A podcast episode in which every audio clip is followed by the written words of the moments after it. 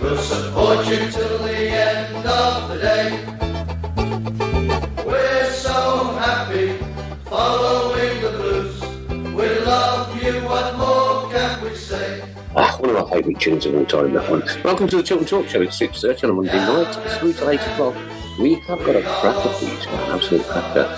Uh, this show, of course, is sponsored by Bowl Sport, principal sponsor of Birmingham City Football Club. Uh, we'll be talking about the, uh, the Stoke City game, the normal impending game. Uh, but now I'm going to introduce you to tonight's team. Ladies and gentlemen, the one and only Mr. Chris Browne.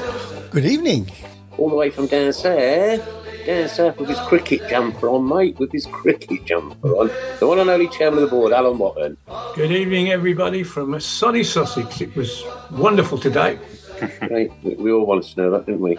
Yes, I hate you. the inimitable Mr. Craig Courtney. Good evening, everyone, and just to add, welcome to sunny Solihull. Yeah. Yeah, but you're in the Right, rough. well, He's in the rough part. Don't worry about it. 50 miles north of there, it's cloudy, so. and all the way from Coventry, Coventry, ladies and gentlemen, Coventry. Where? What place? Concrete City. Mark Adams. Hello, everybody. It's been uh, grey here as usual. and back from the jolly, jolly, jolly holidays, all the way down there in sunny Florida. Welcome, Black Claire Giblin. Good to be back. Nice in the Uh, warm. We'll talk about your holiday in a minute, Shug. And from myself, good evening and welcome. But our special, special, special, special guest tonight, ladies and gentlemen, is somebody from my era. And uh, it's it's an absolute joy, a pleasure, and an honour. The one and only Gordon Taylor, OBE. Who are you? Who are you? Who are you? Thank you very much. It's an absolute pleasure to be with you, as it was to visit Birmingham just the other Saturday. It was great. Great to be back. Yeah, superb. Uh, Gordon, my life, my goodness gracious me. I don't know whether you can remember uh, when we, we played Newcastle in some kind of milk cup or something, and Tony Mexico. one got his leg broke up at Newcastle. Yeah, I And then remember. we, we, we played Newcastle the following Saturday after, and I'm sure you are in the programme as being in the very, very first team that I ever went to watch at Birmingham City Football Club. Thank you. Thank you. Mm, All right. great days, great days. That was a bit of a grim night up at Newcastle. It wasn't quite the Newcastle that they have today, but I didn't go to be honest with you not to that one. Oh, but my dad, my dad took me, and uh, I remember like walking up past the Kingston Bingo Wall, uh, the houses that had been bombed out in the war, and walking all that, and walking into St Andrews. Fell in love that day. Never been out since. Not once. Not oh, once. I've had moments. Don't get me wrong. we had, uh, yeah, Jim Smith, I think. Got, Jim Smith, crikey, yes. Smith Tony once had a bit of a personal feud, as I remember. Yeah. Yeah. But then again, I remember playing with Bolton when we needed to get a win up there. And uh, I uh, used to take the corner kicks. Wyn Davies, we had big, tall Welsh centre forward. Mhm. First five minutes, I got a chance of taking a corner, got it up high, looked for him, and he was laid flat on the ground. John McGrath had just floored him. And then uh, Jim Harvey, uh, was he called? Joe Harvey came in at the end of the game because they got promotion to uh, give us a bottle of champagne, and we told him in no uncertain terms. You see, what, what what the kids don't understand now, Gordon, is is that back in that time, right, that era, the seventies, you played on mud. You played with a big heavy ball. You played with your hand on your heart and a lion up your sleeve, and you played for a football team and for the 30, 40, 50,000 people that were in that stadium around you, making one of the most intense, incredible noises I can ever remember in my lifetime. I think that's that's really good of you the way you've described it because the Birmingham crowd were fantastic. Not just when we're doing well, but when we needed to beat teams like Norwich to stay up on our first season. Ah, yeah. Incredible. And when you played it at uh, at the baseball ground, Derby County, it was like the World War One trenches, really. yeah. Tin Alley. I liked it. have it. And then, of course, you had players like, um, oh, blimey, Charlie, like the um, Tommy Smith, I suppose. They always laughed, said, that, you know, when I had an England schoolboy trial with him, and he, he came off that day with a leg that was uh, badly cut and bruised, and he hadn't a clue who it belonged to.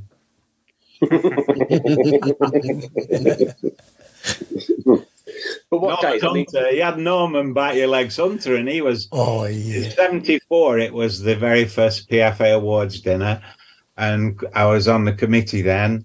I'd been on the committee since being the delegate for Birmingham City when Ray Martin put me forward, and uh, went down to the awards dinner there. Yeah, and uh, I suppose, uh, blimey, Norman Bite Your Legs Hunter, but he was that was an unusual choice to go for a defender. That's how highly he was thought of, but he was. Uh, he was highly regarded by his fellow pros. And the young player of the year was, God bless him, another top quality centre back defender, Kevin Beattie. really, Kevin yeah, Beattie, yeah. yeah, yeah. Kevin Beattie, Right, yeah. right. Yeah, uh, yeah Gordon, Yeah. you're, you're going to name drop a lot of people uh, tonight that we're going to go, wow. Well, my best time, my best time was when I um I was just saying to Chris before when uh, Jim Smith um bought me for Bolton Wanderers, it'd be in uh, '76 on deadline day. He got me from Birmingham. Freddie Goodwin had gone then, which is another story. Willie Bell was in charge, and he signed me from Birmingham and uh, Dave Wagstaffe from uh, from Wolves Mm. And then uh, we kept him up. And then first season, I got a stress fracture in my leg. You know, Jim, because because of he came down to Birmingham, but I went for an X-ray. It didn't show up, and I was playing for about three months with a broken leg. And he said, "Oh, I've made a bad signing." Uh, I said, "I can't run," and then I went for the X-ray again, and they had to apologise to hospital and said it's a stress fracture, so it's not settled. Anyway, moving on, I was lucky. Let me go to Vancouver in the summer of '77 to play with Vancouver Whitecaps. Derek Possee from Millwall came over. Tony Waiters was the manager, and I had one of the best nights of my life because we played Cosmos, New York Cosmos. It was Pele's very last season. They Mhm. eventually won the league when Muhammad Ali came on. I got a great picture of him together. But that night in Vancouver, the Empire Stadium, where Gordon Perry had run against John Landy in the 50s, you could see the Pacific Ocean, you could see the mountains of British Columbia. We had a full crowd, 30,000. And believe it or not, we were 3 0 up after 20 minutes, and I thought I'd died and gone to heaven. and uh, we won the match 5 3, and I got the, they call it most valuable player. I got the man of the match award. Oh. And after that, I thought, well, if nothing else, to play against a team that had Pele, Beckenbauer, Yeah. Um, Mm. the fullback Wow. Carlos Alberto, Chinaglia. That was a gr- that was. Uh, Have you still got that award, Gordon? Have you, have you still got that award? Yes. yeah. Whoa. But I'll give you my address. After. yeah. yeah. My old mate Gordon. My old mate Gordon. I've known you for donkey's years, mate. Surely you can pass me a little bit of plastic across the What an table or incredible cl- claim to fame that is. What an incredible claim to fame. Absolutely fantastic. Um, I suppose Gordon, we've expl- sorry, Chris. Gordon, just do explain to the kids today, right, the, the, the Clares and the younger ones, yeah, what the seventies was actually like as a footballer. Uh, We, we were we were in there thirty five minutes before the game would start, and, and we'd be singing like it was mad. It was absolutely crazy. And now we there was more atmosphere on the moon than there is at St Andrews at the minute. Well, I'm sorry to hear that, but there was, as you say, I've just uh, somebody just sent me a shot of Sky Sky Sports when uh, talking about the 70s compared to now, and the pitches were, of course, the baseball ground was Mhm.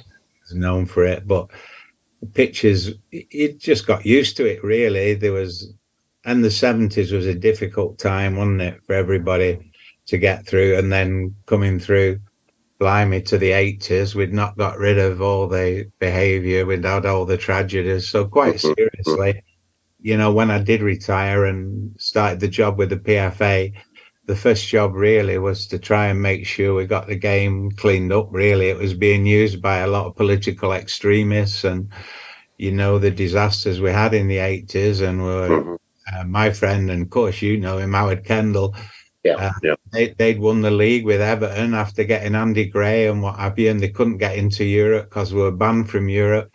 So to have the meetings with the likes of Lord Justice Taylor and the police didn't even they weren't even sending information from London to Manchester when the same troublemakers were causing trouble, and there wasn't a national network. So we got, as you know, we got all seater stadiums. Closed circuit mm. television was really, you know, a major player.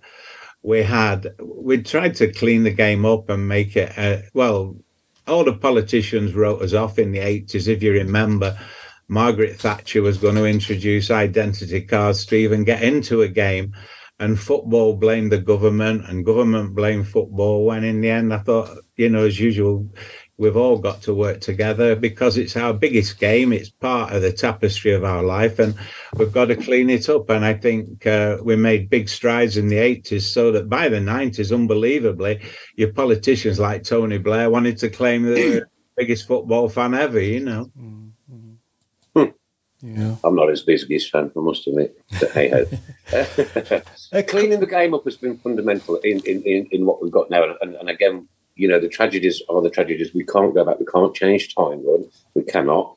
Uh, I think we've learned a massive amount from them with uh, All Seater Stadium. Now, St Andrews is going to have a safe standing area in the Tilton. Isn't it about time we now, as football fans, got treated by the authorities and by the governing bodies as human beings? Well, I mean, the the difference now, I hear what you say, but as it was then, you know, I'd, even when I just retired, taking my sons to go to Bury, where I used to play, finish my career, and, and they were playing Blackpool, and the police were letting the fans get on with it and have a major fight on, on the car park. You know, it was uh, it was quite horrendous, and no place where you'd even think of having women or or your children to go with you. So there was there has been uh, a lot of progress made, and I think there is that sensitive issue about if you have uh, standing again and something goes wrong, you've still got Hillsborough to think about. I'm just reminded when Newcastle United played at Sheffield, though they haven't really learnt a lesson because there was problems. There was problems then, and I do remember at the time before uh, that game at Hillsborough against Forest, Peter Robinson, who was the secretary at Liverpool, rang me up. I was with the PFA, and he said, "Gordon, I'm really worried about the forthcoming semi-final. We had trouble last year.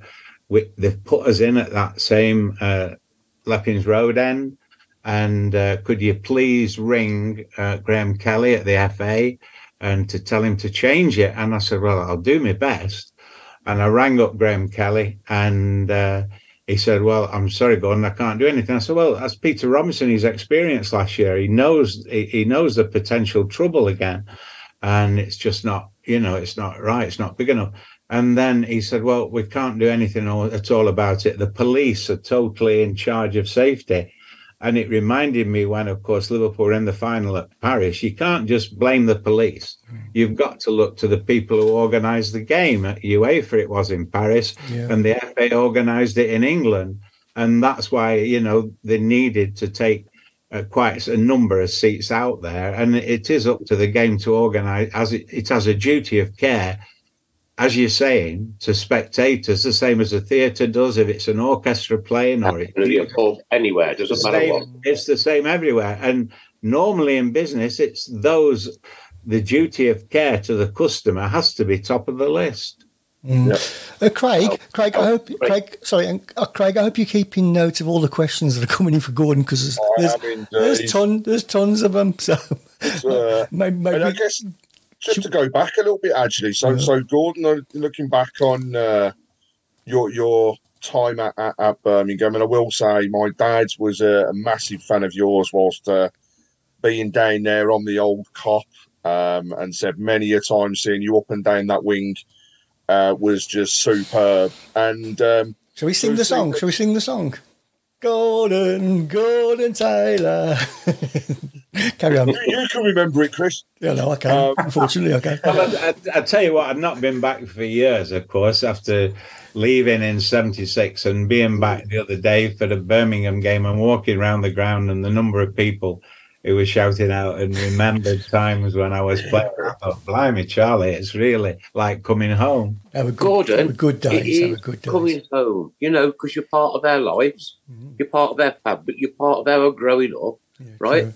Uh, and, and you appeared on our football ground. Of course, it's coming home. You're one of us. Yeah. You're blue through and through. You played for us. You scored for us. You defended for us. You put your your, your body on the line for us, right? And, True. and that wing, my goodness me, when you were in front of that cop and you were firing down that wing, it was like something else. It was special. Yeah. That you're revered at St Andrews. Yeah. Sorry, Craig. I interject. No, I was just going to say, you know, um, I think 166 uh, turnout for, for Birmingham, nine goals, I believe, during your time at the club between 1970 and 76. So it's uh, a, a, a great time, and, and we know from seeing. Well, you I once- always remember one that should have been allowed and wasn't, not from me, but from Bob Hatton when uh, we played Liverpool away, having just got promoted, and we were we went three. I managed to get the first one, then not one in. Um, Bob Latchford knocked it down for Bobby Hope, and then anyway we were like three up, three one up. Then they got level three three. Then I put in a perfectly good cross um, for Bob Hatton, and the referee gave a foul and it was the it was the Liverpool centre half Trevor Storton who was the deputy centre half who hit Ray Clemence and the referee gave the free kick the wrong way and then uh, from the free kick um well Keegan touched it onto Toshack and they won 4-3 but it was a real we were really robbed Oh, that was that was a game and a half. I remember it. I remember it on Match of the Day. That was and, We've and had many Andrews. injustices up Yeah. down. we Many, many, many. four, Yeah. we got beat four three. Anyway, we got we did get we did beat Liverpool, but it wasn't the same as beating them at Liverpool, and we were robbed that day. Yeah. Mm. Well, Actually, that leads. But we had some great we had some great last minute games with the one that got us promotion and then the one that kept us up. I can remember knocking a free kick in for Kenny Burns against Norwich, and it was as though we'd won the league. And then mine just stayed up. I I love my time there, and quite seriously, I did. I think the crowd's great, and I love the supporters. It was I was on the pitch that day after Norwich. it was a Yeah. fabulous six Them glorious matches, which I emptied out, nicked a bit of turf, I think stuck it in every, my I had it for years, and I've lost it. I ain't got it anymore. So yeah, I think every, everybody was on the pitch then. I think I was on the tin Oh, roof. on the tin roof. I was. What- Oh my god. what a noise! It was a crescendo. You know, it was taking the roof off St Andrews. It really was, and, uh, and it was all over like Central News with Gary Newbon and, and one thing and all that. Uh, and it was just it was just one of those moments that you'll never ever forget if you was there. Not ever. The joy, the elation. We are the only football team in the world that can celebrate staying up like somebody else winning the Champions League. We are Yeah, up on the that's right, yeah. Craig, Yeah, Gordon. It was. It's interesting. One of the questions that came through actually, um, as, as you were talking about there, actually being robbed by by a referee was. Nowadays, what do you think of the type of play and the way the game has changed? And do you think the referees actually now, along with VAR, interfere too much, and are therefore the game has become soft? I always worried when they talked about VAR. I think I thought it was a good thing for deciding whether the ball was over the line for a goal or not. But once you start bringing it into pretty well every area of the pitch and what have you, I think it's stopped a lot of the instant, you know, happiness that a goal brings. And I can remember being at different grounds when they've had to wait, and sometimes they think they've won a major game, and it turns out they've not. And Mm. it, it stopped a lot of that enjoyment. And the only trouble is, it sounds like a bit you're a bit of a dinosaur if you put your head in the sand and say, no, you know, we can't have that. It- When you've seen it with cricket and you see it with tennis, and it's the modern age. But I, I, I don't know. I, I also know when I you know, see the sort of football these days, everybody's trying to play it out from the back and knock it across the area. I can remember Kenny Burns saying to me, you know, he did that once, and Brian Clough said, If you ever do that again, you never play for me again.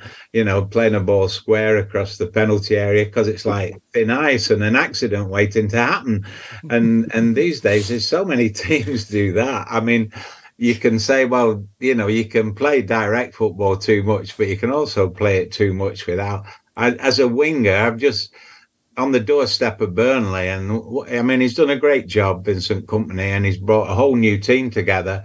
Uh, but he's got two brilliant flank men, and to see wingers going down a wing, putting across good balls that just need touching in, I think it's one of the finest sights in the game. Excellent. Uh, Bo Brummy's come to make a weekly appearance on the Talk Talk show. There she is. Off she goes. He's a bonny cat. Bo Brummy, her name is. Go on, Craig. Uh, Gordon, do you- one of the other questions, and he's just following on from where you were talking about cleaning up the game, really. And uh, Nigel Manor sent a, an interesting message through, which was um, Birmingham obviously had a bit of a reputation with with fans and some of the the trouble at the time. Um, so, did you ever Oh, have there to was a- deal with the Zulus? There was a death at Birmingham, wasn't there? Mm. Mm-hmm. It's Leeds, yeah, There was a, 1975, there was I a death at? Birmingham. There's a terrible fire at Bradford. You know, we had you know major incidents. We were banned. We were out of Europe. It did need it did need a, a national coordinated response, and I think the genuine football followers and football lovers were behind that, and I think they, they, they've been pleased with what they've seen. And I know it's always pleased people to be able to stand up, but having all seater stadiums meant that the real culprits could be easily identified. And from that point of view, with closed circuit cameras, it did, the game did need that. And now, whether it's made enough progress to, you know, to look at safe standing, um, you, you, you're always mindful of, uh, of what can happen. Sometimes it's, you know, when the European final was guilty of not even holding that properly with the UEFA um, I think we need to be quite mindful of that as well. I get that, but you know something? Now I'm more happy uh, to sit at St Andrews with my son and my granddaughter than I would have been in 1976, 1974, 1975. It's a, it's a different it's a different world now. It is a different world. A lot of work, a lot of progress has been made, and uh, but you know what? We we, we obviously the, the the big game for us, as you well know, is them up at B6 up the road, right? When they come to our place, and uh, we had West Midlands Police Footballing Unit coming board, right? And we were chatting to them, and they said they would come back after the game and we would re-review it, yeah. And some things happened that you know our supporters and, and certainly we weren't happy about. Well, they drafted a lot of police officers in from Wales, who number one don't get and understand what Birmingham City versus that team is like, right? Uh, and number two, they just waded in, right? And they admitted it, and they said we will never ever do that again, never. Now that's putting your hands up and saying we got it wrong. Well, uh, you know, in- we've seen what's happened down with the Metropolitan Police. We've got to be careful thinking that natu- having more police naturally means a safer, more caring society. You know, it's uh, the police at times need looking at because one of the major changes when you said about, I remember terrible, really, in the 70s, that the way that football fans were just frog marched from the station to the mm-hmm. Mm-hmm. ground.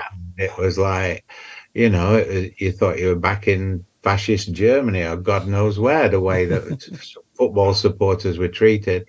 That needed to be changed. And I think hopefully, you know, that's that's where we're at at uh, on what we're doing. But it does need it does need good stewarding, and I think it needs safe areas, and I think it's good for all clubs. That I wanted, well, in time at the PFA, to make sure that there was a corporate responsibility for a club with its community programs to reach out to everybody in the city or the town, wherever they were, to let them know because football is that is the one sport it's sort of embodied in our culture but it is the one place where most members of a community get together on a regular basis and it's it's capable of making a big improvement to people's lives and i think it shouldn't just be a football club where if you're winning more people come than if you're losing. It needs to be that hub of a wheel that can do so much for good in a city. Yeah, absolutely. And um, there is a lot more to do. Believe me, there's an awful lot more to do. And I do. I honestly, if you're asking me about Midlands folk, I thought they were brilliant. I was down there six years, and it was one of the best times of my life. Craig, Craig, do you want to take take note of some of the questions and we come back to them? Or get on with Yeah, I've got just one more before then. we move on. I think uh, Martin Swinsko has said, uh, "Can we ask Gordon what do you actually feel like after the semi-final defeat at Maine Road?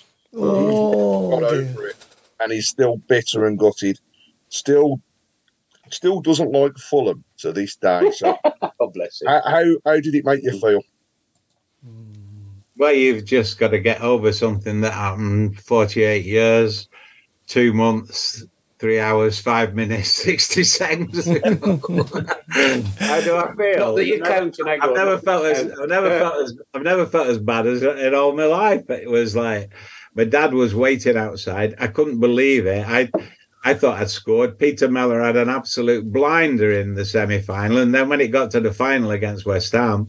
And I'd been told before the semi final not to worry, you'll get to the final. I've had a dream, and Taylor scores two goals in the final. I thought that's a bit far fetched. And my God, he did, but he was playing with West Ham when they beat Alan Taylor. But uh, that night at Maine Road, I came out of the ground and it was like, it was dark, it was blowing, it was newspapers, programs, and there was the Fulham coach with Bobby Moore, Mullery, and uh, oh, Tommy Trinder, the chairman, all champagne bottles going off, and my dad and my uncle who lived nearby in Ashton-under-Lyne they were waiting for me and I I couldn't speak. I was so gutted because if there was one thing I wanted from my dad, it was to play in a cup final. And I'd, uh, you know, I'd, I'd uh, we'd had the chance uh, for Birmingham, of course, against Leeds when I played all the games. Then he left me out for the semi final against Leeds in our promotion year. And then uh, I got on as a sub when we were about 3 0 down with two minutes to go. So, I, I, you know, I told Freddie Goodwin, I'm not Superman, got it there. but, but with Fulham, we really thought we had a chance because we were the top division team, but they did have some good experience in there. But the way to go and the ricochet with John Mitchell, it, you know, Dave Latchford, it, oh God, it ricocheted off him. I can see it now. And Joe Gallagher running back. And then I thought he'll clear it and he slipped. And uh, it was, uh, no, it's not the sort of thing you forget. Because if there was, as a, not a journeyman player, but you know, it's always difficult to play for your country. But, but I thought to win the FA Cup, the FA Cup's always meant a lot to us ever since mm. the very first final I saw when I was born in mm. 44. And then I, the first final I saw was on black and white TV, the Matthews final in 1953 against Bolton Wanderers. And then, so every final since, ever, I've seen every final since then. And uh, like when Bolton beat Man United in 58, and you just know the teams, like you know your Birmingham teams when they played City. But with Bolton, it was Hopkinson, Hartle Banks, Hennin Higgins, Edwards, Birch, Stevens, Lofthouse, Barry Holden. They just ran, you know, if you were a fan, you knew the team and you knew who'd won the cup and how many. And I was in a, a council estate and we used to have Charles Buchan's Football Monthly and we'd all, we'd either be playing football or getting autographs. And the idea was talking about competitions and things was to who could get most autographs in their Charles Buchan soccer gift book. And that was life. It was just all football. So Yeah. to actually play to and then my local club was Hurst Wesleyans. You had to go to Sunday school. Then they became Ash- Ashton Amateurs. Then they became Curzon Ashton, and they've made the National League North. And I've seen them when they've played and beaten uh, Exeter. They beat Exeter City, Exeter City in the Oh, first round okay. of the FA Cup, and this year they played Cambridge in the first round, and then they drew, and then drew at Cambridge and got knocked out with penalties. Our the way our system works, not just the four leagues at the top, but then National League, National League North and South. I don't know a country in the world, as small an island like we are, that has so, the highest aggregate attendances in the world.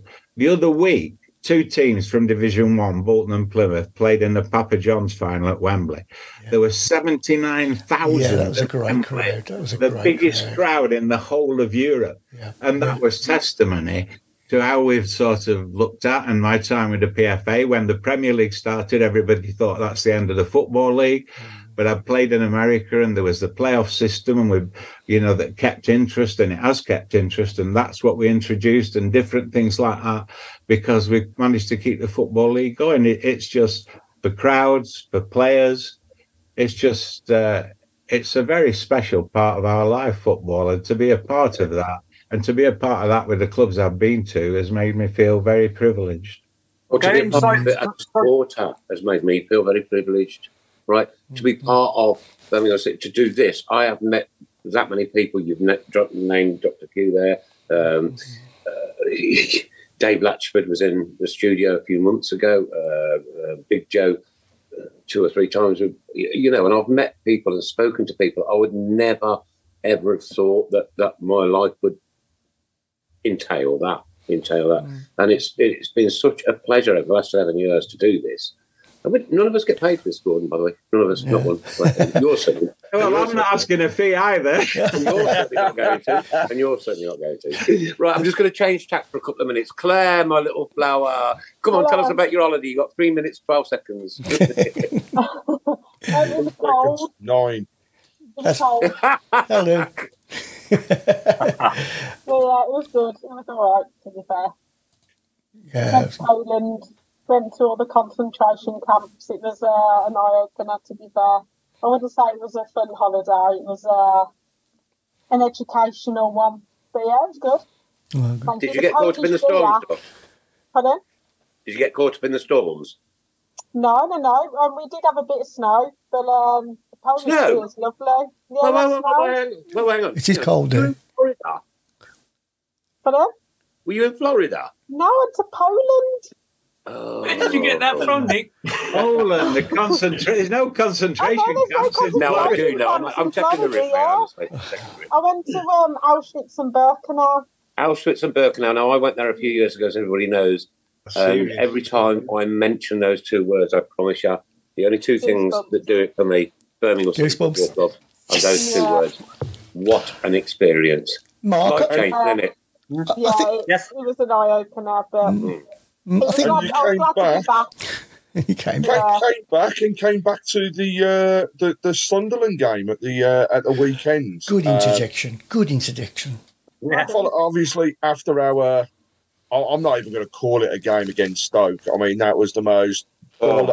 boring thing Boring. I have That's- seen for a long yeah. time. That's horrendous.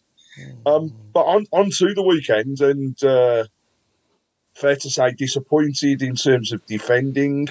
Um, Mm. But what a superb goal for, for Birmingham, and, and nice to see George Hall get on the score sheet as well. Um, so uh, I, I guess, Claire, I can't ask you whether you went because I know this was your first weekend for a very long time where you haven't been. I, I am disgusted. I think it's terrible.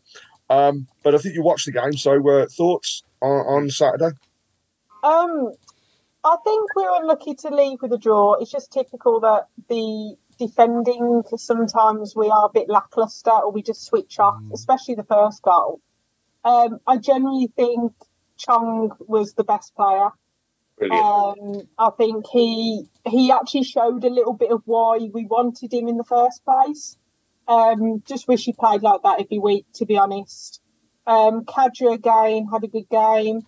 Um, I think again, did he leave the subs till too late to change it or to add a little bit more? So when Jordan James came on, we looked different. Um, again, Jutkiewicz, he played well. You bring Scott Hogan on. You know, you take Kadra off, which means like Diallo. So I had to do um, a little bit for the Sunderland fans thing. Um, I had to do a write up, and I spoke about the Diallo, and he's a good player. He's Mhm. somebody that I hope we might even go for, Mm. um, depending on you know how he is at Man United because he's a good player. Um, he's got pace, he's got trickery. Mm. Um, and it's just, it was a typical Blues performance. You think, oh, well, 1 0 up, this is great. And then they hit a goal, and then we can't hold on. That's our problem.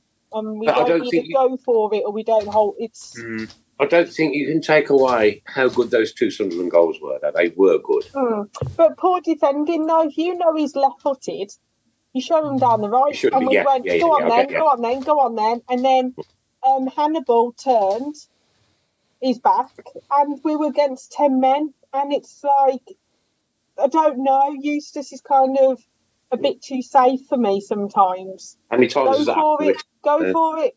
Yeah. Mm. Um, but Now, what time when did you watch the Hall went game? Hang on, I Nick. did. I did watch the game, yeah, and and my and the three blokes that I I slaughtered the week from from the Stoke game, uh, i.e. Chong, Bacuna, and Hall, were the star men. Mm. Uh, so they obviously listened to me, uh, but they, they did. They did. Um, I mean, the, the, the goal was it was a good team goal. I, I mean, how many times have we have we seen teams? I think thinking about thinking about the Norwich game uh, against Middlesbrough. Middlesbrough scored five goals from in the six yard box. Five. Now we haven't scored five all season like that, but we did on Saturday, which was very pleasing. You know, to, to, to cut a team to bits and finish up with a eight yard tap in. That's good football, and that, and that that was that was good. Uh, the only thing I, I, I'd, I'd argue with Claire was they didn't score till we made the substitutes. Mm. So you know you can't win really, can you? The manager manager made was late, or was it too early? You you, you, you it's it's it's one of them things. I, I agree. you, absolutely a cannot, you cannot, and you cannot uh, decide for that, can you? Is he too late? Is he too early? You can't. In football, that manager has to make that decision at that split moment in time, right? And that's his decision, and he has to stand by it. And I think Eustace Yeah. does stand by it, right? I, uh, and I, I, I enjoyed what I saw against Sunderland. But I went to the Stoke game and I have never been so bored in all my life. Never. It was like, what am I doing here? I think it's fair to Where say Where am I? so there's two teams that set the stall out from the first kick of the ball. Really, They- you know, Both, both, We both were not- safe, do you think, Craig? I, I, I'm I don't think it was a case of safety. I think it was just a case of neither of them wanted to lose. Um, so It was beach beach mode, wasn't it? Yeah, Yeah. yeah, it was. Yeah. You know, a ball held very much in either half. There was very, very little across the midfield from either team, um, and, and and arguably, you know, I don't think either team deserved to to walk away with a with a loss on the day, but it's that typical end of season type of game where now you know had we have taken the points across the past two games, well and truly be safe. And going into Blackpool at the weekend, you'd think, wow, you know what I mean? He's got his opportunity now to try a few things out. Mm. Whilst I don't think we'll go down, we're still not mathematically safe. We need those those extra points. Hopefully, we'll gain those uh, t- tomorrow evening. Um, but it Game was tomorrow. very, Tough game tomorrow. very tough game. Are you going, Claire? No, I've got work the next day. Alright. I'm not sure. She's not striking on on Wednesday, otherwise she's there. Um, You would if you could. You would if you could. You would if you could. but I Claire's think a by the way, Gordon. the other thing, woman in a spare time. I think we- we- we- And a with, the, hospital porter. with Sunderland as well, I think the other thing was the fact, you know, they are actually a decent side. Very you know, well said. um, they've done really well this season for me. Um, to, and yeah. set, set up beautifully as a team. You know, they knew our weaknesses, and you made sure that they were were going after them. And um, I do agree. I think after the substitutions, that's where we saw more. For me, it makes a change. We normally see a strengthening in the Birmingham side when the uh, the subs happen, but we were definitely weaker after those those changes were made, and um, it it shows the holes as well for me that have got to be filled across the the summer and the areas that that we need to to strengthen on. And and actually, again, nice little segue, but important announcements being made by the club over the past um, you know few days, and and the, the excitement being built again halfway through last week with the uh, the announcement of uh, the purchases of the club. Um, Sorry, potential purchases. well, I, I think I, I'm going to say purchases because I think we're a lot further along than necessarily we all realise. Um, and the feel good factor of changing those words in the announcement from investor to purchase that made such a difference for me to everybody that I spoke to.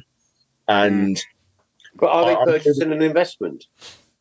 they're purchasing the club. This is, Oh, this sorry, is I know bit- it's cynical, but like, um, how many times have we been here? Believe it when I see it. That's Yeah, Exactly. Claire. I'm with you 100%, mate. I promise you. there's a there's a big difference with this one for me. It's been kept quiet. Hmm. You know, it's Mm. it's been done the right way, and you know, the EFL. Sorry about that. yeah, But you again, Chris. Yes, sorry there's about that. this- you- You you sat kept on that his one back. bucket.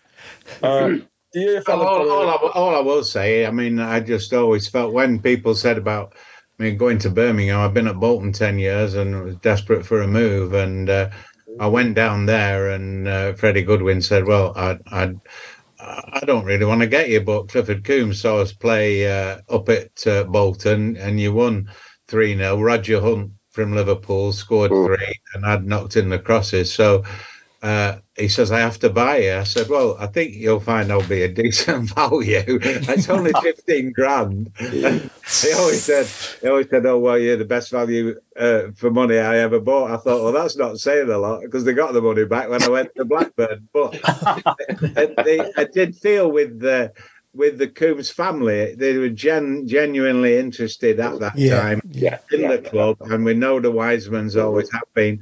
And you just, I know you say the it's nothing to do with the players; they you've just got to play, but it is. You know if your owners genuinely believe in the club and the club doing well, and it makes uh, it makes a heck of a difference.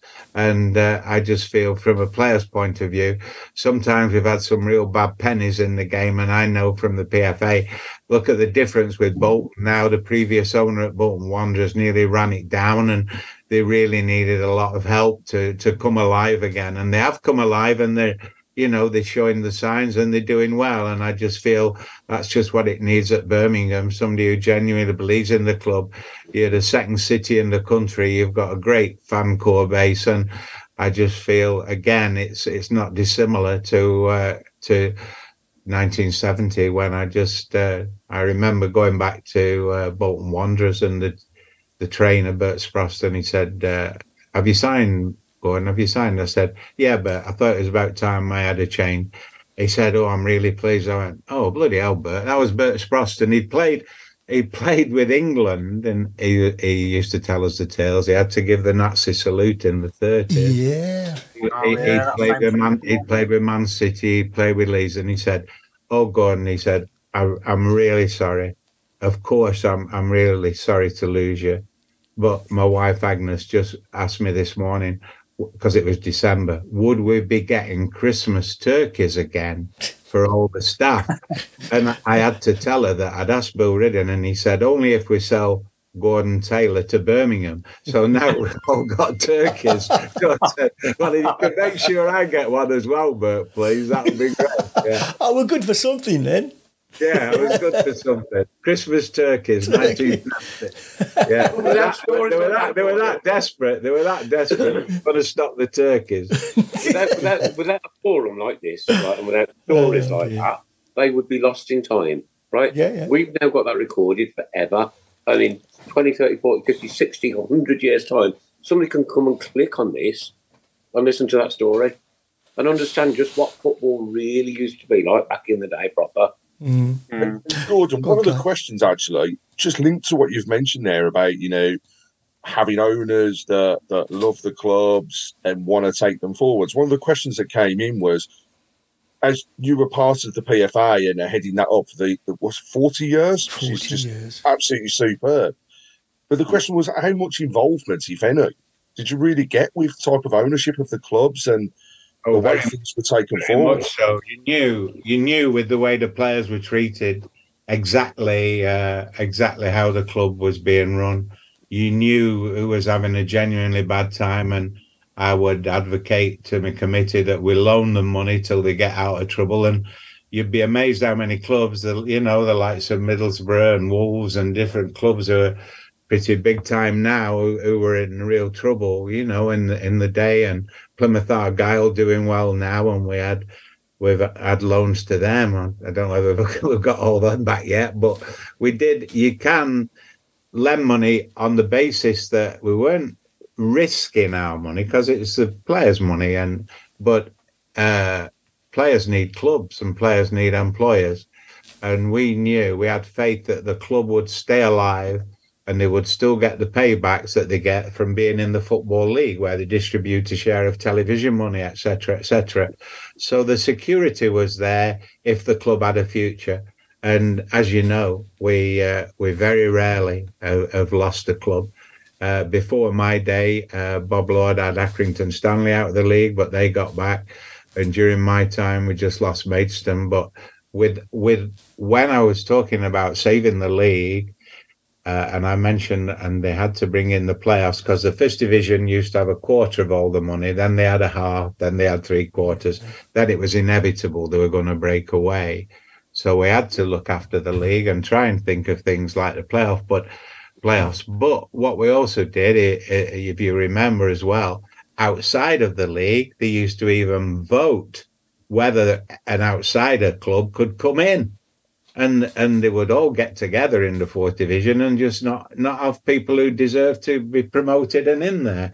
So there is some real fresh water coming in as well uh, from the National League, and you've seen how that attracts money into clubs like Wrexham with the you know with the uh, yeah. film stars. But nevertheless, they you'd have to say they look really genuine lads who want to have a yeah. part of a bit of history. So it doesn't take much to know the genuine owners from those who are in it for the wrong reasons. And I just I would just hope that Birmingham have got owners who, who really believe in the city and the club and its potential. Never underestimate the, the strength of a crowd and playing in front of a oh. crowd like you see at Birmingham, like you talked about when we had those key games to just stay up in the first division. The crowd, the crowd effect is fantastic. It was great, and it just the same as when we're playing down at Leyton Orient and needed to beat them. And I, you might well have heard the story, but I took a corner. Bob Latchford put it in. We had to win the game, and and Millwall fans were at that game because they wanted us to lose. And Millwall yeah. fans invaded the pitch after we scored, and a, and a fan pulled a knife out on me and Alan Campbell and said, if you win this match, you're going to get this after the match, as though we were, as though that affected us. We won the game 1 0. We are all in the bath. We are having champagne. We are we were just having beers. We're relaxing. We'd, we'd got promoted. And then the loudspeaker came on and it said, please evacuate the ground, evacuate the ground. We've heard that a bomb is going to go off. And believe it or not, we didn't give a toss and we were. and the next the next minute, as, as God's my judge, it went boom. And yeah. there was an incendiary device that they put in the stand that went off. Yeah. Wow. Gordon, if you were in your old position, would you lend Birmingham City 10 million at the moment? never lent that much. Well, I'm, I'm, What's I'm, the most I'm, you did then? What's the most we never, we never, we never lent peanuts now. We never lent that much, but we did lend. You know, I'm talking about maybe ten percent of that to make a difference between getting over the line and saving the club and not saving the club because if, when you do your proper research into a club and you meet the people, you know those people who deserve a chance and who have got a chance, and you know also if you have a good look, the con merchants. Would you, you don't have would- to would answer you- this next question. How did Carson Yeung pass the fit and proper persons test? A hairdresser from China, a hairdresser. Well, if you're asking me that, I mean, what I've said with the football league is they have to have an independent. They have to need a measure of independence. It shouldn't be an old favors and old powers act, or whatever you call it.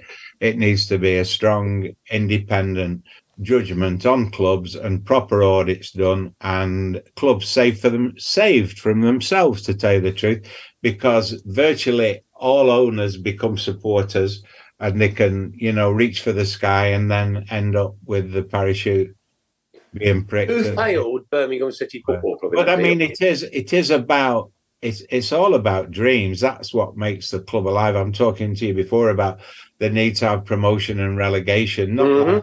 like, like in the USA where you know they all know it's going to be the same system year after year, if you like.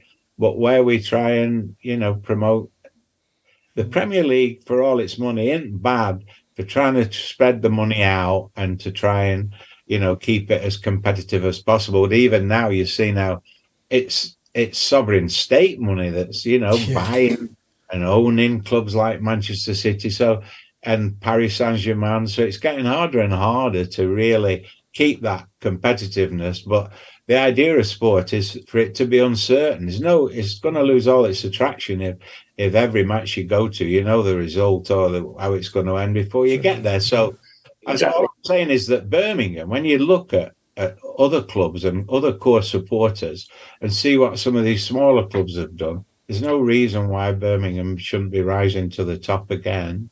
But we're not. So who No, failed? You're not at the Who, who, You're not at the who failed Birmingham City Football Club in the Carson Yeung deal? Who did? And I know it's a hard All that question. million dollar I do question know. that is Nick. Yeah. Hang on, It mate, is, yeah. hang on. Don't think we'll ever know, will we? We won't know. Well, uh, Claire, you wanted to come in, Claire? I think part of it Oh, is about where, where we are now and how we're going to go forward, really. And I think, you know, it's no use crying over spilt milk from that point of view. I'm talking. Here's when somebody's taken 11 years out of my life. Gordon, would you would you know that you said about giving um, clubs money? Would you trust our owners now with any of the money if you were going to give them? would you give it to them?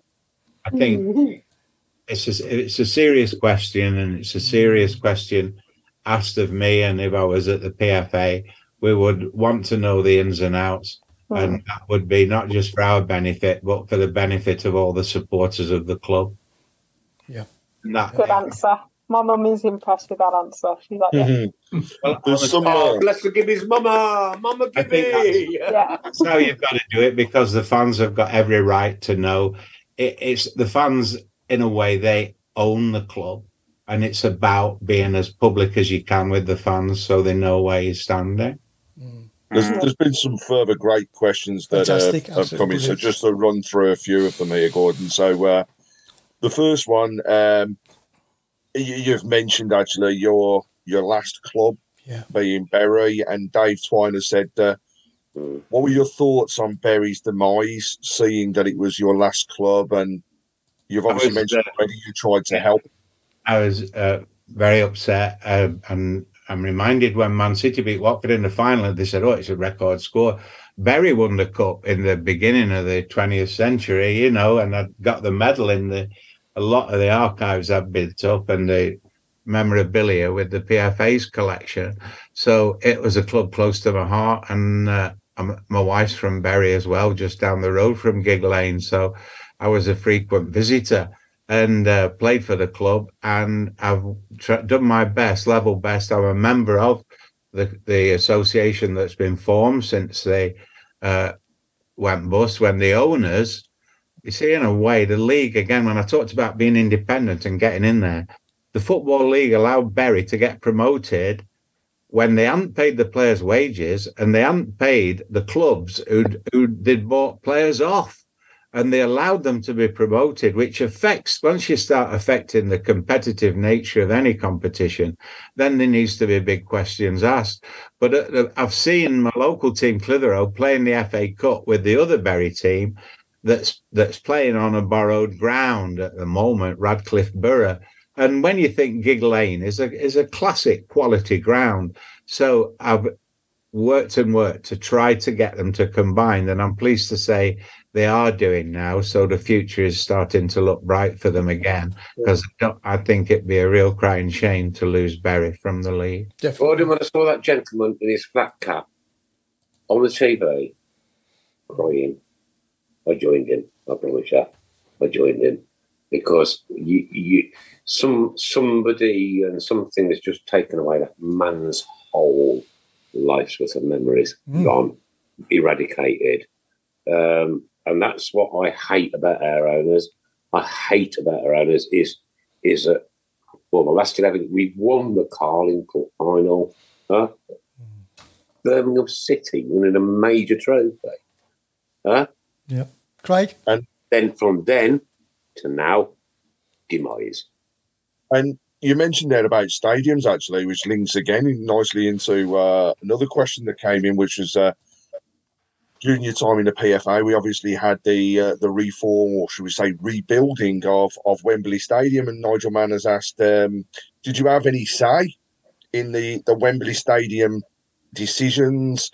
Uh, were you involved in any of the negotiations which, which ultimately swayed it away from the Midlands as well? No, I didn't. That's purely uh, FA matter. I wasn't on the FA council, and nobody more than me knows how difficult it is getting down to Wembley. You kind of park your car, and there's all building there. It just does seem to be that holy grail that they won't move from uh, Yes. from Wembley. I was also struck though, talking about. I mean, you had the Commonwealth Games in Birmingham, same as we did in Manchester. Not the Olympics, but it was still an opportunity to Birmingham show what it's made of. Mhm. And no matter what people said, I thought it really showed Birmingham in a really good light. I was Absolutely.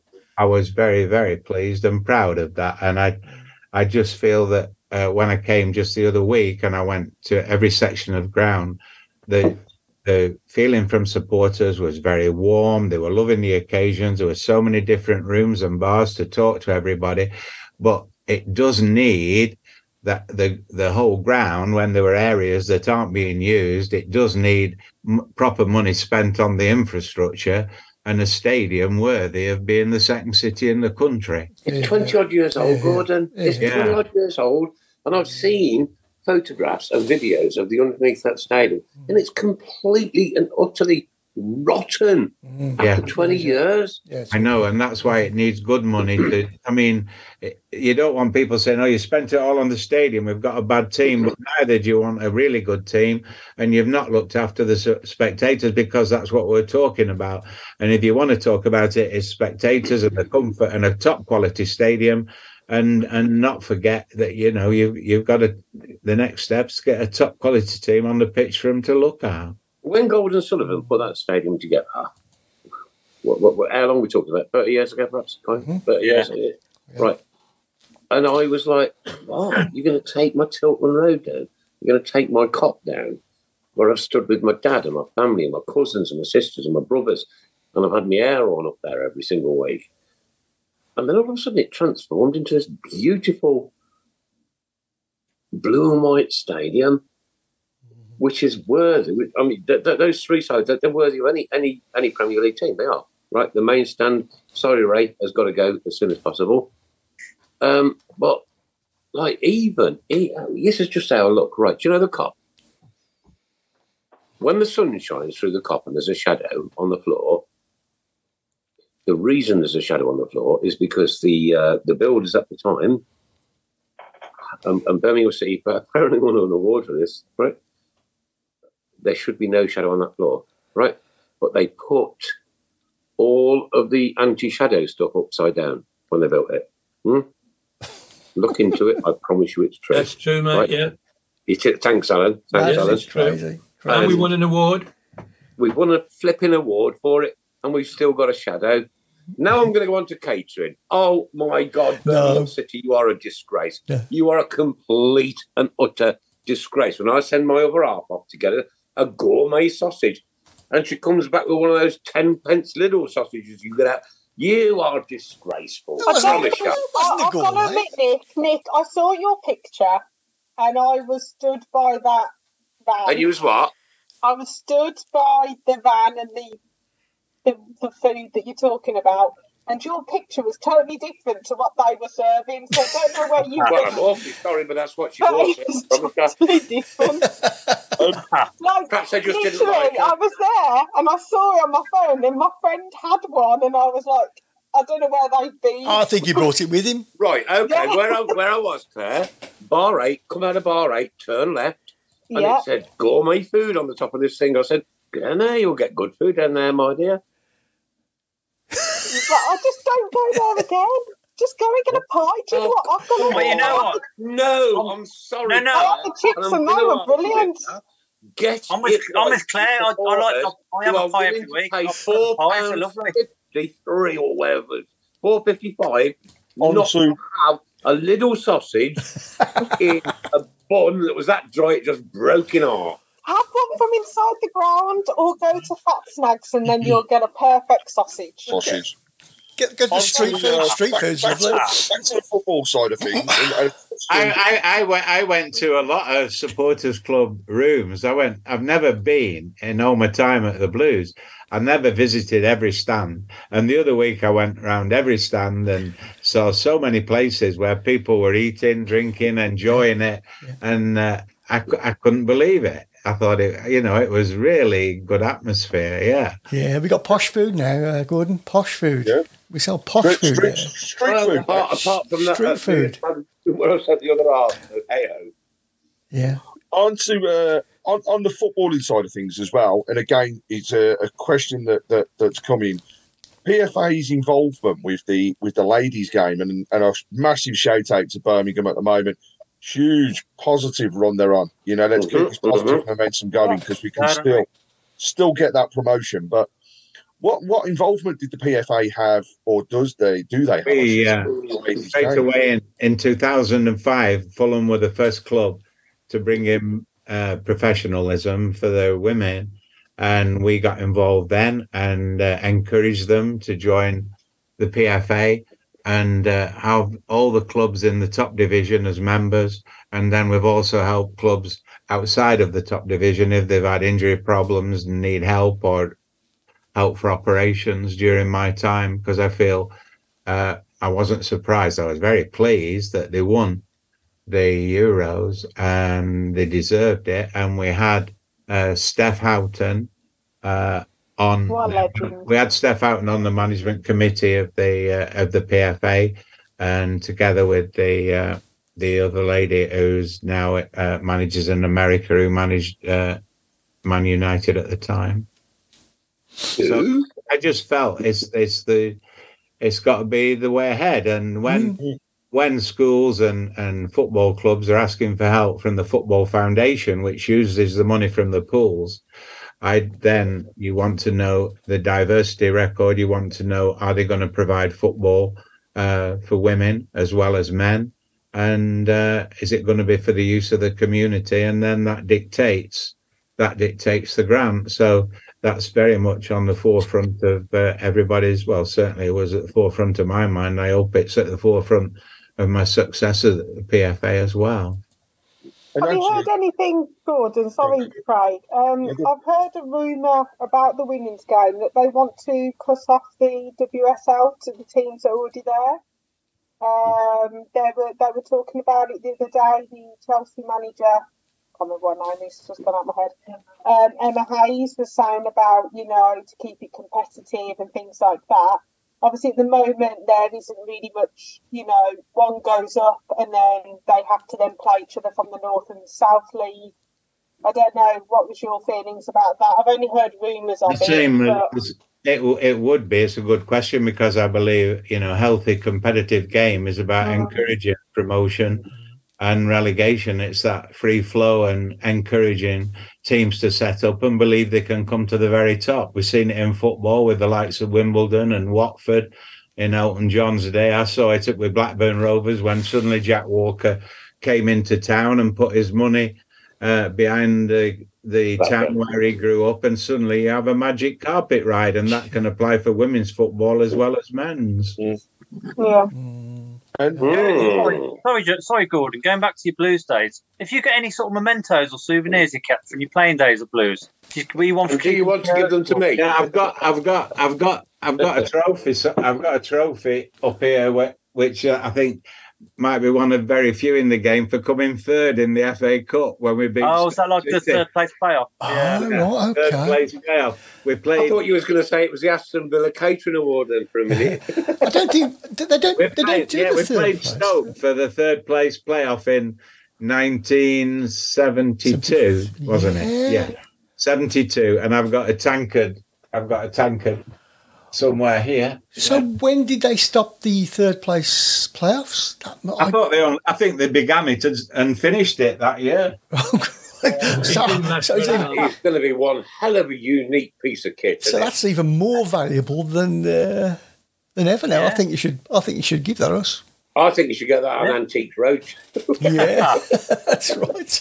I would have. Uh, I'm I'm just looking at what I've got. I would have liked to give you more than that. Oh, oh, Yeah. oh crikey! Have you got you? Have you got I your sort would- code? I would, uh, Have you got I your would, bank uh, details there, Gordon? I would have loved nothing better than giving you an FA Cup winners medal to have a, to have on show. Oh yeah, Gordon, can I- Well, funnily enough, if I just tell, can I just tell you a story? When yeah, of course. when um, I was a youngster at Ashton-under-Lyne and uh, a council house estate, and we there was a recreation ground. And as I said before to you, we play if it was holidays, morning, afternoon. If it was school times, we used to nick to the school ground at night. But uh, we're all playing away, coach down for goals. And then suddenly, a bit like Watership Down, the builders started coming in and, and building on it. and we were reduced to a smaller and smaller area. And then one day, one of the bricklayers came in and he said, uh, "I've just seen all you lads. You're here, you know, even before we come, and you and you're here even when we're going away." And he said, uh, "I need to show you this." From uh, and he got a medal out that belonged to his dad. Sure, it was his dad, not his granddad. That his dad, and it was. We had a look at the medal, and it was Blackburn Rovers in uh, 1928, and his father was well, he was called Roscamp, John Roscamp, and he scored the quickest goal at Wembley in a cup final. Wow. And he, he scored for Blackburn Rovers, but they had he, the family had brought it over, and he's he what he said was, "I hope one day one of you lads will get one of these." And of course, we never mm. did, but I got three semi-finals. But the other day when I was at Blackburn Rovers, the family had brought that same medal over to No. put into a glass frame as you walk into Ewood Park. And they kept, they brought, I went to speak to the community club and the Oldham about the game when I was there, and they took me to see that, and I had my picture taken with it. So that was a bit of a full circle, really. That Wow. Yeah. That is incredible. was- yeah, Incredible. yeah. And Uh, we're talking, Gordon, talking about you, match- uh, you have an OBE. Um, what does OBE stand for? Is it Old Birmingham X or um, It's um, yeah, it's, I'm sorry. other mate. other buggers' efforts. I think it's. I think it's. Uh, I, I think it's a, an officer of the British, British Empire, Empire, it is, yeah. right, so it's an order of the British Empire, yeah. order of the British Order Empire. the British, yeah. Okay. Um, how were you nominated for that, and how did you how did you know about it? I didn't. I didn't. I didn't know I was nominated, but it did tie in with when we had a centenary year for the PFA. We were formed in 1907 in Manchester. Uh, the chairman of that first meeting was Billy Meredith, a well-known Welsh winger and a great player for Man City and Man United when they won their first ever FA Cup in 1909. I think Bristol City they beat, and uh, it had been it had gone to Gordon Brown apparently, and uh, he'd he'd approved it. He was the prime minister then. And so suddenly I get a, a letter to say uh, you've been ordered the uh, the OBE for your efforts for football and charity because the PFA runs a lot of charities as well, and uh, we want to know if you'd be prepared to accept it. So I said, yeah, I'm pleased, but I'll accept it on behalf of not just myself, everybody at the PFA. For what Yeah, we yeah. But don't you think uh, every Birmingham City fan should be given an OBE? yeah. yeah, I agree. I totally agree. Well, he Except for did. you. I mean, in fairness, Prince Charles, who's now the king, said about time too, and I thought, well, yeah, we have we have helped the Prince's Trust as well, but Yeah. there you go. Yeah, yeah. But it's true. anyway, that that was that was that. It's um, as a lot a lot of people refuse them, but I thought that would be rude. It's nice to do that. People refuse OBEs. Yes, I they do. Yeah, yeah, yeah. Right? Of Okay. course I do. Uh, famously, the Beatles, didn't we? Yeah. So, yeah, Say John Lennon did, didn't they? Yeah, yeah. Mm. Yeah. Uh, Craig, programs. Yeah, programs. It's uh, a bit of a a, a topic that, that has arisen this afternoon, and uh, for those that, that may or may not have seen it yet, um, look out for an email from the club in regards to whether programs, being paper mm-hmm. or mm-hmm. e programs, should actually continue, and your thoughts on them. Mm-hmm. Um, I've got to say, I've I've Well, you, you're Oh, asking really, you're asking the wrong person with me because I've still got the very first cutting involving me and football. I've still got my Charles Buchan's gift books. I've still got every autograph book. So I mean, I've still got a program of every match I played in. But if you ask my wife, she'd say it's just a load of rubbish. I, can't wait, I can't fit any more in. So I've, Gordon, sorry, stop there, stop there, Gordon. Bring the wife in. Let's talk to the wife. Come on. Oh, no. When I left the PFA, I've had to organise two storage rooms in Great Harwood near here for all my stuff. Yeah, but I mean, I love I love programs and looking love looking through them. Yeah, I think this this is the the, the I I guess the I, bone. of can't, I know what these days they say everything's digital and it's on your phone yeah. and it's this and that, but I'm I'm I'm not good with digitization. I, I'm really sorry, and it's the same. I used to, you know, we had, I used to love ringing people and discussing issues, not sending emails, and not. Mm-hmm. I'm not an e- I'm not an email person, and I'm not an email person by a new modern phone. I'd I'd much rather talk to each other like this and talk to people on the phone. That's the way I am, and I don't want to change now. Or going down the bottom of the Coventry Road and wait for the pink. Mm. Yeah, exactly. Yeah, there's nothing, nothing, nothing, nothing better, nothing better than the Saturday night. Sports Argus and the pink. Exactly. And whether it's cricket or football or blimey, Ashton and Lime even went to the Speedway on a Saturday night, Peter Craven and what have you at Mm, Belle Vue. it's good, yeah. It was just non-stop sport. So Belle Vue. Where was that? Was that Coventry? No, it's uh, up north. That's uh, Manchester. Oh, Belle Vue is Belle Vue's in uh, Manchester. is Manchester. What was the one in Coventry? Because there used to be one in, at the right. Belle Vue Speedway. Yeah, Yeah, yeah. Peter Coventry Craven was Bees. their star rider. He was, yeah. Did it Brandon was it? Brandon. Coventry's, Coventry. Chris is a bit of a speedway guru, yeah, by the Co- way. so Coventry's Brandon, yeah. Yeah, Coventry's Brandon. So on this, I'd like to run a quick straw poll uh, for our, our listeners, actually, and, and please as well encourage you all to fill in the survey that's come from the club so that the right decisions are made. But uh, just a quick straw poll with everyone: keep the program as paper Mm. or not? Simple question: yes or no to paper. Please let us know on the shape box. Yeah, so, just to let so you know, it, it Mm. might be in the junk mail because I've just I've just had mine. Ah, Yeah. So Thank might you, be Claire. in the junk mail just to, so it might be Yeah, ju- it might be junk. yeah. Okay. I wish I, I wish, I wish I could read sometimes. Right, Who Gordon, said that? another controversial question, because I love asking controversial questions, which you do not have to answer. Your thoughts on Sepp Blatter? Hey, Um, He was, uh, yeah, he was.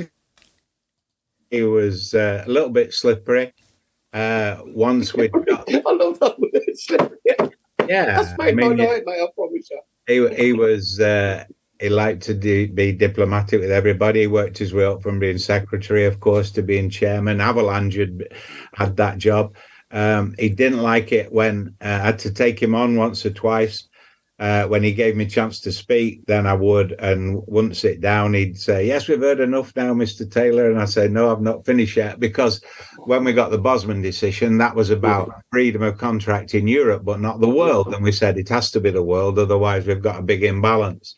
And so we got that through. He liked he liked to think he acknowledged players, but what he would like to do is pick out star players from each country and ju- just the celebrities rather than the actual union that was the players' union in that country.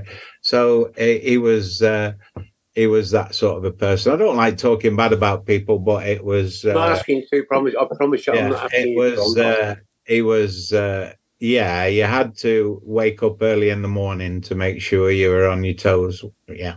Mm. Um, Okay, that's it. before That's we enough. go, uh, before we go on to your one to eleven, um, Gordon, I just uh, like to put out there. We started in the show uh, with Mister Hipkiss a uh, a version of uh, start, sub, and sell, yes. and uh, just to put this out here now, it's toughy. This is uh, really is. But start, sub, and sell for today is Benno, Mike Taylor, or Ben Foster. Who start, who would you sub, and who would you I'm sell? off to bed, mate. I promise you. I'm off to bed, Craig. I promise you. So There's it's- no way can I answer that one. It's So- a toughie that one. Can I can I just say in my personal opinion? No. This is based purely on technical ability. I'd start Foster, I'd sub Taylor, and I'd, I'd sell Benno as much as I loved him. I totally agree with you on that one. Get I'd out say it. Fine. Because oh, you know I've what? got Swap. Benno, Mark, I've got Benno's signed. Fight, gloves in fight, fight, fight. I lo- no, I loved I loved all three of them. But the thing is, Benno Benno did it in the in the the old second division and the championship. The other two have done it top level and in international wise. And I Yeah, look, it's totally you know, it's just one of them. All right, Mark. Okay, we'll go with that one. Claire, I'll go with your yours as well. Now, uh, I'd, then? swap, I'd swap them around. I'd, I'd, I'd have Taylor rather than uh, Foster for longevity. 80, That was- 80 was international caps, five seasons or whatever it was with us, uh, and he did get picked for the Premier League best eleven one year. Mhm.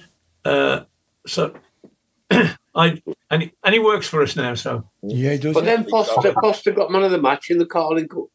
Uh, Yeah. What a horrible question. Who come up with this one? I know somebody's actually somebody's actually agreed with uh, with Mark today as well. So oh, I think some, some old drunk. I don't know where he's come from. Where, where, does- where, do- where does uh, Lovely. Where does Gil Merrick come in that then? Yeah. Wow. Oh well, he's he's in our um, Hall of Fame team, isn't he? He's uh, He he's our Chris Browne. Chris Browne, quickly, last 15 minutes. Okay, 'cause last, fif- last 15 minutes, as we, we were talking about computers and digital downloads and technology, it, the last 15 is going to be computers, digital downloads, uh, technology. And technology. Yeah, Here we go. we go. This last is where we have a laugh, Gordon. And what we do in the last 15 minutes, anybody can uh, make a reference to a anything to do with football, and those words that Chris has just come out, with, There right? go. And believe me, sometimes I wet myself doing this on the show. That's nothing to do with the, I the have got a show. plastic feet under my bum at the minute. Yeah. How about all right then? How about how about Nokia Zigic? Nokia Zigic, good one, well done. Oh. You're No, welcome. it's uh, it's not as good as Mark Meredith, who has started. I'm going. Ryan Gigabytes. Hey, good one. Well done. Mark Meredith has said uh, Dealey had a PC. I was waiting. Oh, why have I been waiting for that one? well, in all four corners. Oh, dear, oh, Um, dear, oh, so, Gordon, if we could uh, come over to yourself, uh, we, as we do with all of our guests, we ask for uh, the one to eleven of of players that stood out when you've been at the club, and uh, I, I've seen this in advance, and it, obviously before before my era, but I've spoken to my dad, and he just simply went, "Wow, what a team!" So, uh, over to yourself for the uh, the one to eleven, please. Right. Um, phew, it's not easy because in my time, Paul Cooper was a good young keeper and Mike Kelly, but I'd go with Dave Latchford. Yes. And uh, I'd go with Dave Latchford. I know he's like his brother Pete Latchford had some goalkeeping blood in that family, as well as goal scoring blood. Uh, at right back, uh, of course, there's the lad Tommy Carroll who played with his for his country, but Ray Martin made me feel very welcome when I went down to Birmingham, and I thought he was a class act, and uh, I thought he was also a good captain. So Ray Martin had been my right back. Ray Martin. Uh, Garry Pendrey has been a lifetime friend since I. Oh, yeah, but what would we give for a player like that now? Mm. uh, Garry Pendrey left back there, Yeah. and uh, centre backs Roger Hynd. Well, he, Oh. I I know he's just a, a nephew of Bill Shankly, but he had Shankly blood in him, and he was as tough as teak. Really, he was like Desperate Dan. I remembered when we played at when we played at Swindon Town, they were they were having a new ground, and uh, so we all got ready in the Portakabin, and he was practicing his jump ups before the game, and uh, the ceiling was made of almost like an asbestos type material, and he went. Put his head straight through it and came out before the game. It was a real Desperate Dan moment. That was Roger. and if you were, when we were on we were on tour once and we were we were seeing who could dive the deepest. So they said, well, get some pebbles in your hand, go down, and then come up after a bit.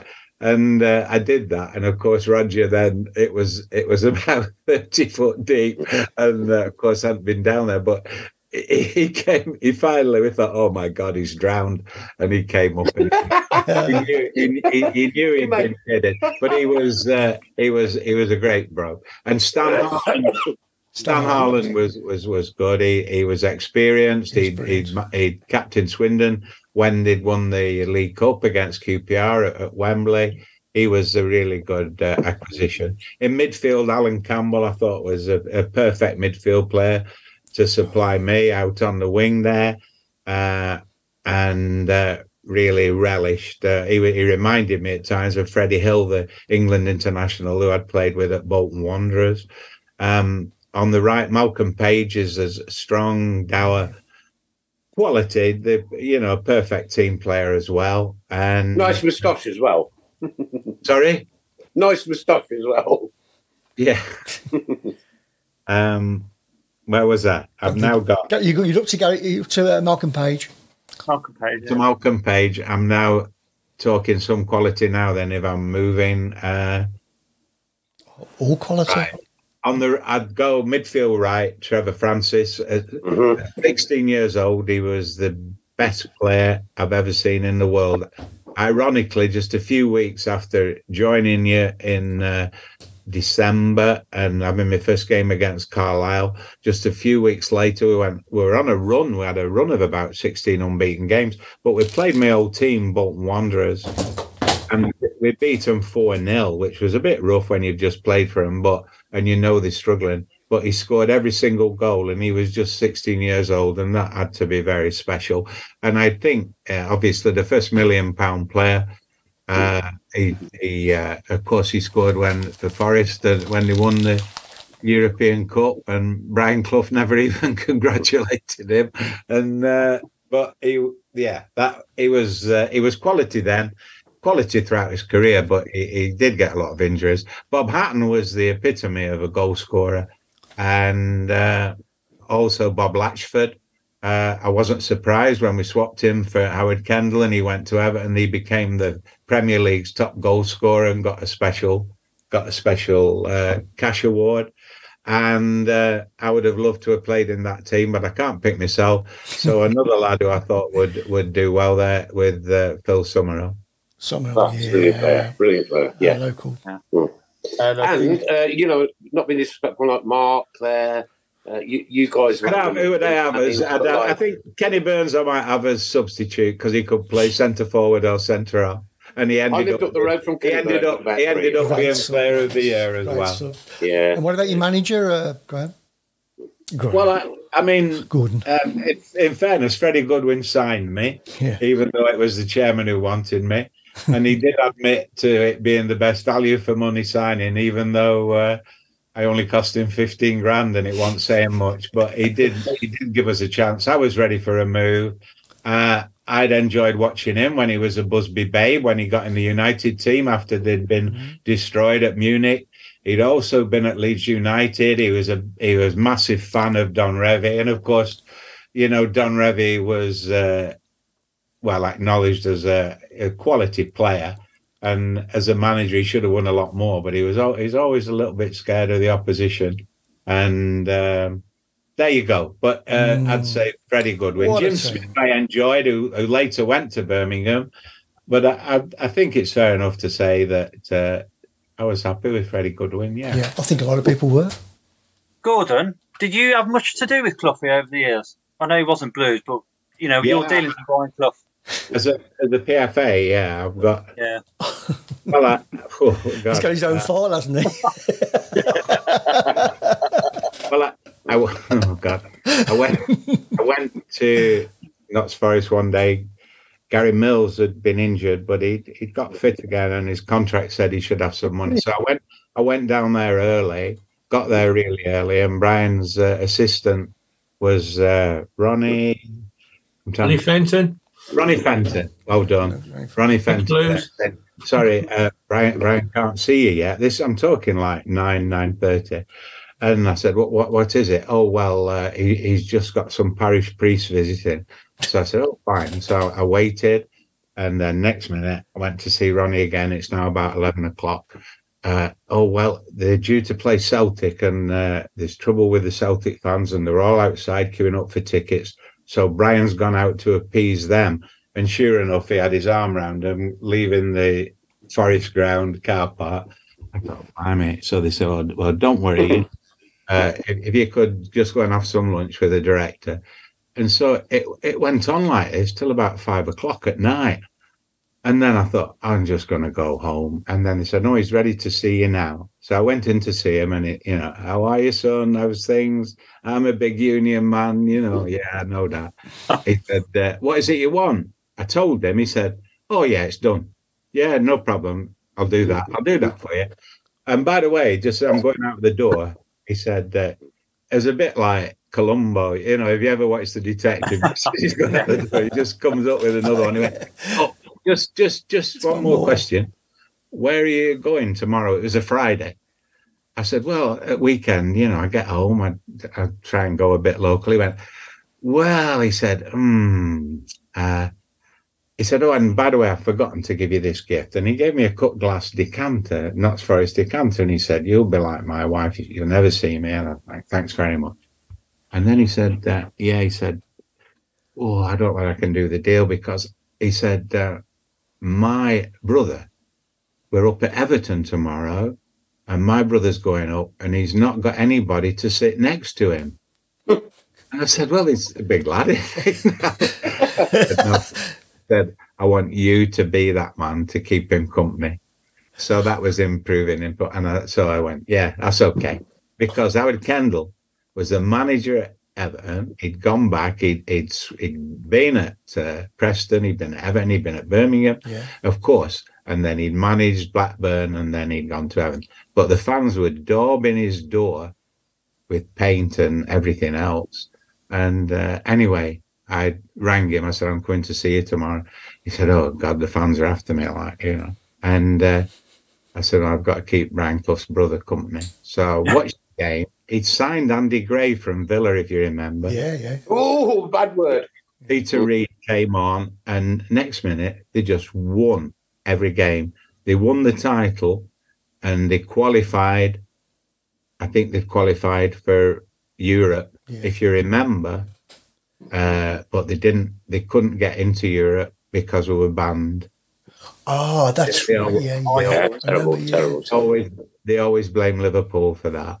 Yeah, But nevertheless, that that was the game, and so I kept Brian Clough's brother company, and uh, got the job done for Gary Mills. So when you asked me, did I come across Cloughie? There's quite a few stories, but I haven't got enough time to tell. We'll have you back on again, Gordon. We'll have to have another show. I know, I know one thing. I know one thing. I know one thing. I know one thing. He said to Kenny Burns when he played a square ball. These days, how many square balls across the area and slow build up? Kenny Burns played a square ball across his area and he whistled him off and he said, If I ever see you do that again, you won't play for me again. So Oh, Craig, you've got Craig, you've got a minute to, minute to reel off about a minute's worth, and then Nick, it's time to go. Go on, Craig. Yeah. Um, so uh, we've had quite a few actually. This one's got a, a big time. We've uh, Walter Mouse Pandiani. Oh, Jason no. Uh, Mark Brooks, Didi had a webcam. Uh, Dave Twine with uh, Flash Gordon. Yes. Uh, Jason Hughes. He's really thought about this one with Control E, uh, Control Alt, and Didi Atabola. Delete. That's very good. Um, DVD Atabola from Pete Taylor. What's poor Daly getting the stick for tonight? um, so uh, Nigel Mann's been thinking about it as well with USB under Steve Bruce. oh, Clever, clever. We've had uh, Michael Woods, Kevin Key Broadhurst. Clever. yeah, I like that yeah, one. yeah, yeah. So- yeah. Uh, so we've got uh, Gary, Meg, son. Mega more. Oh, yeah. Yeah, we got USB Carsley, we got Hard Dive. Oh, guys, yeah. Uh, Lilypad said check and spell and doy. um, I'm not going to read out Paul Hipkiss, even though No, it is quite no, funny. No, no, no. Um, Paul, you're banished. You're banished. oh, that's got uh, Neil Dark Web, Hotter Notebook, I thought was very good as well. But for me, Mark Brooks has won it with Alexa Sanchez. very good, very Oh, good. yeah. Over to you, Nick. Wow. Over about you. You know what? Uh, you know what? Nights like this don't come around very often. No. Oh, they don't. In our midst tonight, a gentleman, a perfectly wonderful gentleman, who I revered as a child, uh, and went on to be was it chief executive of the, of the PFA and OBE, uh, Yeah. and OBE. Yeah. And I'm not joking you, mate. I promise you, Gordon. If there's anytime you just want to get rid of all this tat, yeah, I'll give you my address. It's not that. You can't call. He's, he's What an royalty. absolute He's royalty. pleasure, thank you. Wow, Mr. Fixer, thank you very much, sir. Good night. Thank Bless you. you. care. Thank you. I appreciate. Thank you very much and have a lovely evening, everybody. Speak to you all next week. And I'm Mark sure Adam. more topics. Yeah, take care, everyone. Have a good week. Thank you, everybody. It's been a real pleasure to see and speak to you all. Real pleasure. Thank you. Yeah, And- and you, Gordon. It's been all ours. It's been all ours. I don't know why that keeps appearing. It Must be something to do with your cricket. He's a secret agent. It's net, prac- net practice tomorrow. Um, Uh, Claire, it's brilliant to see you back from Poland and that journey. You will never forget. I promise you. I promise you. And I know that you will tell so many people to do that same journey. Oh, you were very brave going. It is I think you're like- very brave going. You're, you're to be applauded for it. Yeah. it is life changing. Auschwitz and Birkenau for me, and certainly my other half, whose son was killed in Afghanistan. Yeah, Mhm. um, and I was really worried about taking her. We got through it, and 20 seconds. we have amazing memories. Hopefully, tomorrow. Let's go Good result. night, God bless. Take care. Uh, Chris Browne Yeah, Very good good. evening. Thank you very much. And cheers to Gordon. and a guy that has served Birmingham City Football Club, like that I watched run down the wing, um, and he's got himself to like PFA or something of that, and, and, and an OBE. He's got an OBE. OBE. What's up? Good night. God bless. Take care. And Gordon Taylor, Gordon Taylor, ex Birmingham City. What an absolute legend. Loved it, mate. I loved it. Thank you for your company. It's been really enjoyable. Following the blues, we love you. What more?